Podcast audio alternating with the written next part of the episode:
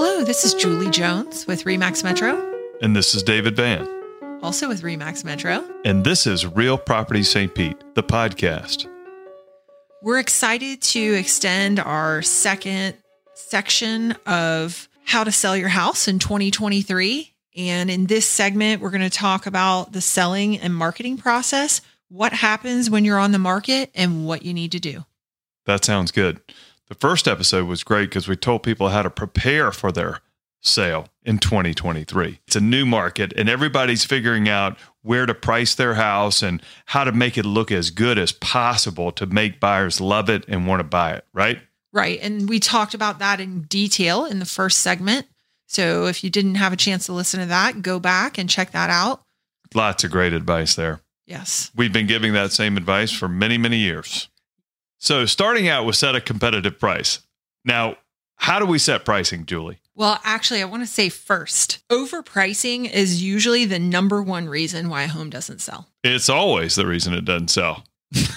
100% because you know you could sell any house for $500 Where are those houses? I would like one. Please. exactly everybody wants a house for $500 so i mean the situation is you can always price your house low enough where you can sell it because basically the land is worth something and if the house is worth a thousand bucks then it's whatever the land's worth plus a thousand bucks so we can always find a price to sell your house Well, I think that's where you need a professional, though, because nobody's going to sell their house for $500. Right, exactly. But my point is is that there's a valuation. What you get for what you pay, right? Sure. So you just have to find a price that's competitive based on the quality of your home and the location of your home.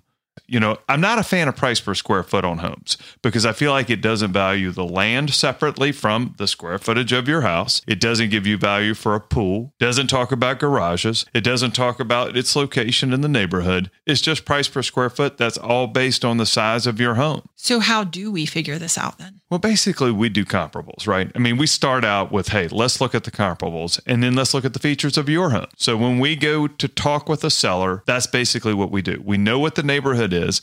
We make a circle around certain demarcation roads that are important that outline that particular neighborhood where those homes are similar. And then we find the houses that are similar in size, built in the same period, or of the same condition. Like, we don't like to use brand new construction homes to give value to homes that were built in the 1920s or the 1950s. It's just not a good comparison. No, it's not. As we're picking comparables, we try to find houses that are the most similar, And so you say the most similar, meaning what? like kitchens and baths have been renovated or not renovated. Mm-hmm.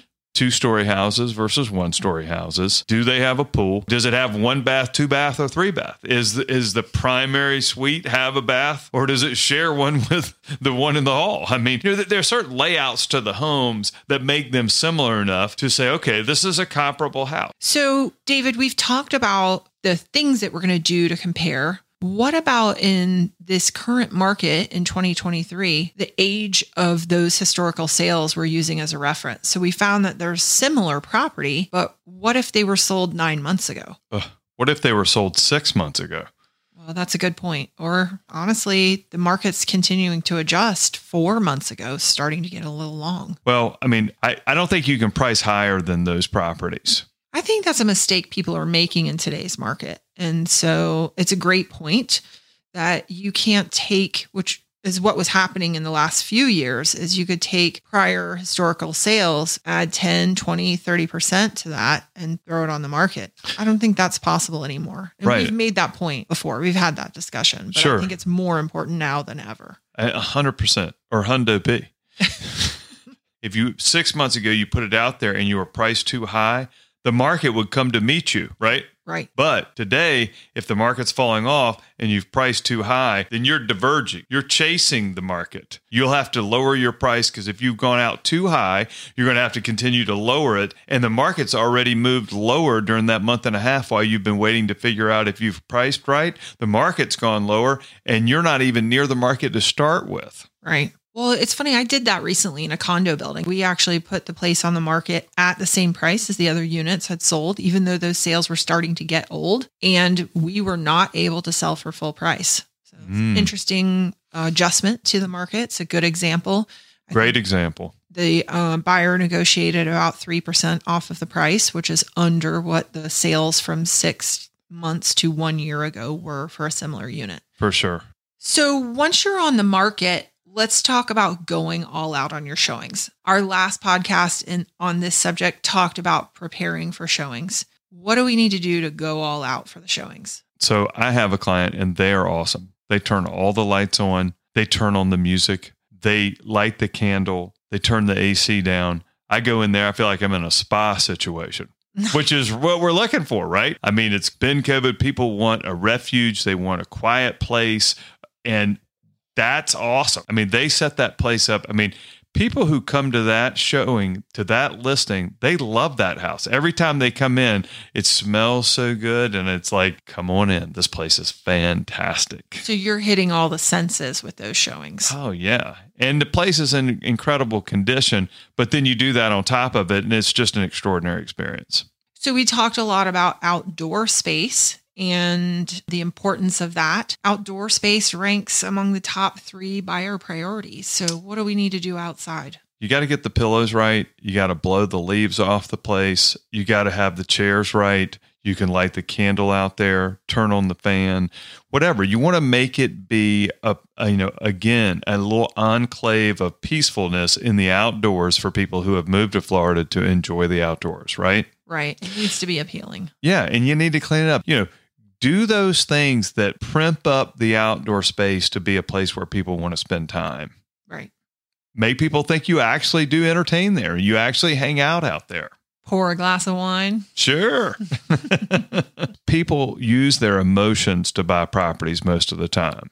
It's one of the things I love about this career is that um, we are a navigator of that. And so, certainly, hitting people's emotions during the showing is key to success. Right. You don't want to waste one of the precious showings that you get because you didn't take your soap and hair gel and all that stuff off the counter. I mean, the counters need to be cleaned off. And we talked about putting the stuff in the basket, cleaning out the closets and the cabinets. I mean, you want to be able to put your stuff away and make it show ready as quickly as possible so you can have a great showing and it doesn't drive you completely nuts. Right. So, that leads us to the next topic read the market. Indeed, indeed. So, what happens if you price your house and you put it on the market and you're real excited and you're thinking, man, we're going to get killed with showings? And you have no showings? Crickets. Yeah. What happens then? Don't ignore the signs. Yes. I mean, you know, you can be tough for a couple of weeks, but if you go your first week on the market and you don't get a single showing, that is a big signal, don't you think? It is. And what's the signal? Lower the price. You know, I mean, that's that's something that's hard to swallow right out of the gate. So you know, you want to give it another week, see if it may. You know, we always talk about things like, well, it was a holiday, or it was Super Bowl, or whatever it is. There's always that excuse of, well, this weekend wasn't good because it was raining. I mean, I mean, we could all love to go to this almost every year. I've sold a house on Super Bowl, Christmas, Easter, I know. Thanksgiving. That's right, we have because people still want to find stuff. They are. They have free time then and they do look. So it's not a really good excuse. No, So I think it is a good question. A lot of people are asking about price reductions. I think in a prior market, price reductions could be seen as a weakness, you know, or an open opportunity. And that was a different market than what we have right now in 2023. So in let's talk about price changes and the importance of them. Right. And you know, we the other thing that brings the price changes is when we do have the showings, but you're not getting any offers. Yes. And those are sort of two different phases of when to do a price reduction. That's a good point. Those are the indicators of, hey, it's time to do a price reduction. We don't have an offer. We've had 10 showings and no one's even talked about making an offer. Right. Well, I think the feedback on what they're saying is important to guiding you to the right decision. So that's one key. And- Right. Oh, right. What the feedback is? Right. Yeah. And listening to it. So have a listing that is adjacent to a busy road and it's been on the market for six months. And the feedback is consistently the price is too high for the location. what if that house was only $500? I'm sure it would sell. exactly. There's a price where that house will sell. right. People will pay eventually the price for that house at its value, and that will be the value. The point I'm making though is listen to the feedback and use it as a guide for making your price adjustment. Oh yeah, listen. I keep remembering to listen. Listen, yes. yeah, so it's um that's right. Because you there are things you can fix. It's a good point because So- price isn't always the one thing that you have to fix. Right. I mean, it always does fix it, but there are cheaper ways to fix it than lowering the price. Right. You know what I mean? I mean, like a price reduction is never less than $5,000. So if you can fix something in your house for $2,000, should you? Yes. Right. Because you just gave away five grand. You can fix things, and you're right. I mean, there's things you can do to improve the house if you listen to the feedback. But at the end of the day, I mean, you should fix those things. If there's stuff you can't fix, like a busy road, I mean, there are incurable things that you can't do anything about, right? Well, you've made a good point, though. I was kind of glossing over it and going back and circling us back around, but you have made a good point. If you can identify an objection that can be remedied for less than a major price reduction, I think selling your house in this current market, you need to keep your mind open to that and and consider it. Take Yes. that advice, take that feedback, and put some more money in your pocket. You know, that was the point of what our podcast is about on on this subject is keeping more money in your pocket everybody wants to save more money. Right, right. And so, you know, when you do a price reduction, how much do you reduce the price? I think it depends Okay, a lot of factors. go ahead. Well, it depends on how much you overpriced your house from the beginning. Right, indeed. When you put your property on the market, it's on the market for a period of time, you need to stay current with what the other properties are doing, That means doing the comps again, right? seeing what's changed. Right. Looking at your new competition that's come on the market since you were listed, looking at the houses that were on the market when you put yours on the market and see how they've adjusted their prices. All of those things are important. Staying current. Yeah. And, and looking at what people bought during that period, even if your comparables may not be in a particular area, but you know, there's other similar neighborhoods that are around where, where a, a $600,000 house went under contract. So, in other words, taking your parameters and expanding them a bit to see what people are buying. Right. Because, you know, one of the, the good ways to do comparables is to see what a buyer bought for 600,000. So, expanding your search. Right. And just looking what the buyer chooses. You know and and i think that you know when you talk about sort of the process of reducing price you know there's price points right i mean like if you're 575 to 585 and then you go below 550 you may capture a new set of buyers It's a good point. Yes, there will be a new pool of buyers. yeah so moving to that next price point makes a big difference i mean you can do a 10000 reduction and i mean so you know if you're at 565 and you lower to 555 then you've like not really moved into the next price point And you may miss some people. Yeah. I mean, I think you always got to keep that in mind. If you're a seller, you need to talk to your agent every week to two weeks to say, we got to be responsive to what we're learning. Yes. And that's a that's a big key. So somebody's got to make some movement. So, let's recap. Okay, let's do. The first step is setting a competitive price. Yep. And that takes some homework. Go all out on your showings Right. Make it beautiful. You want to evoke that emotion. and read the market. Don't be afraid to make a price adjustment if you're not getting the offers in the showings. That's a fact. I mean, the market is dynamic right now. Unfortunately, probably the wrong direction, but you want to respond and be a part of where the market's happening. So I think that's a good recap for what we're talking about today. And we hope you'll listen in to our last segment of how to sell your house in 2023. We're going to be talking about how you get to closing. Once you get an offer on your home, how do you survive the sale? Yeah, that's the part where your realtor really goes to work, right?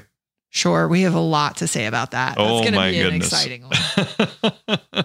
that's where the hard work is and um, where good realtors make things get to the closing table. And it's where uh, buyers and sellers have to cooperate.